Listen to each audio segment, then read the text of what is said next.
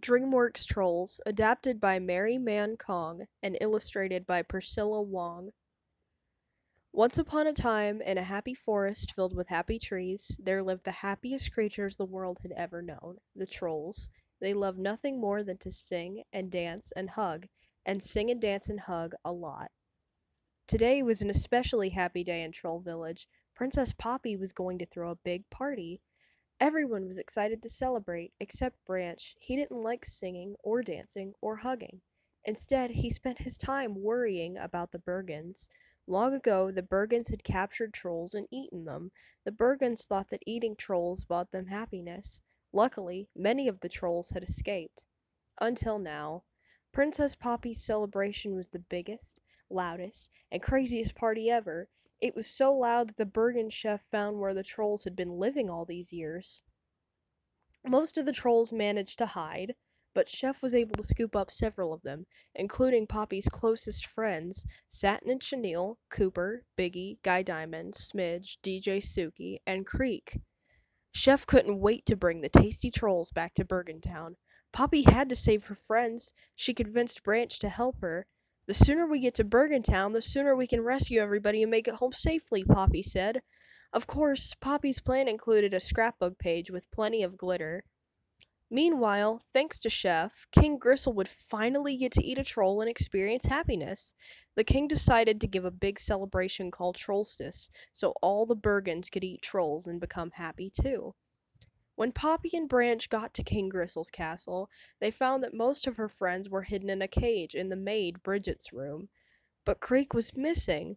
Bridget agreed to help them find Creek if they could get King Gristle to notice her. Poppy knew exactly what to do. Satin and Chenille made Bridget a glitter jumpsuit. Then all the trolls sat on her head to make a colorful rainbow glitter wig. Bridget loved her makeover. She called herself Lady Glitter Sparkles. The king would certainly notice her now. When King Gristle saw Lady Glitter Sparkles, he fell in love.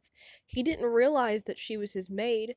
The king took her roller skating, and he showed her his new locket. Creek was inside of it. Later, the trolls snuck to the king's room to save Creek. They grabbed his locket and zoomed past the king and his pet and his guards. But when Poppy opened the locket, Creek wasn't there. Poppy was sad to learn that to save his own life, Creek had told Chef where all the other trolls in Troll Village were hiding. How could Creek have betrayed his friends? Everyone was trapped in the pot. Poppy lost all hope and her color started to fade. All the trolls lost their color too. They turned gray with sadness. Suddenly, they heard a beautiful singing voice. It was Branch. His singing brought out his true colors. He turned bright green with purple hair. He sang because his heart was full of hope and joy that Poppy had showed him. He loved Poppy, and Poppy loved Branch. She and the other trolls started singing too, and all their true colors came back. Bridget couldn't let the Bergens eat her friends. She lifted the cover off the pot so that the trolls could escape. Bridget knew she would get in trouble, but she was glad that she'd had one day of happiness on her date with the king.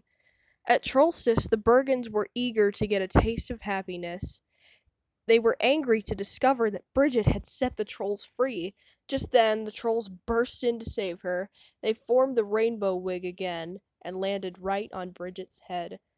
When King Gristle learned that Lady Glitter Sparkles was actually Bridget, he was overjoyed. He realized that he didn't need a troll to be happy. All he needed was a full heart and Bridget by his side. They do look kind of happy, one Bergen admitted.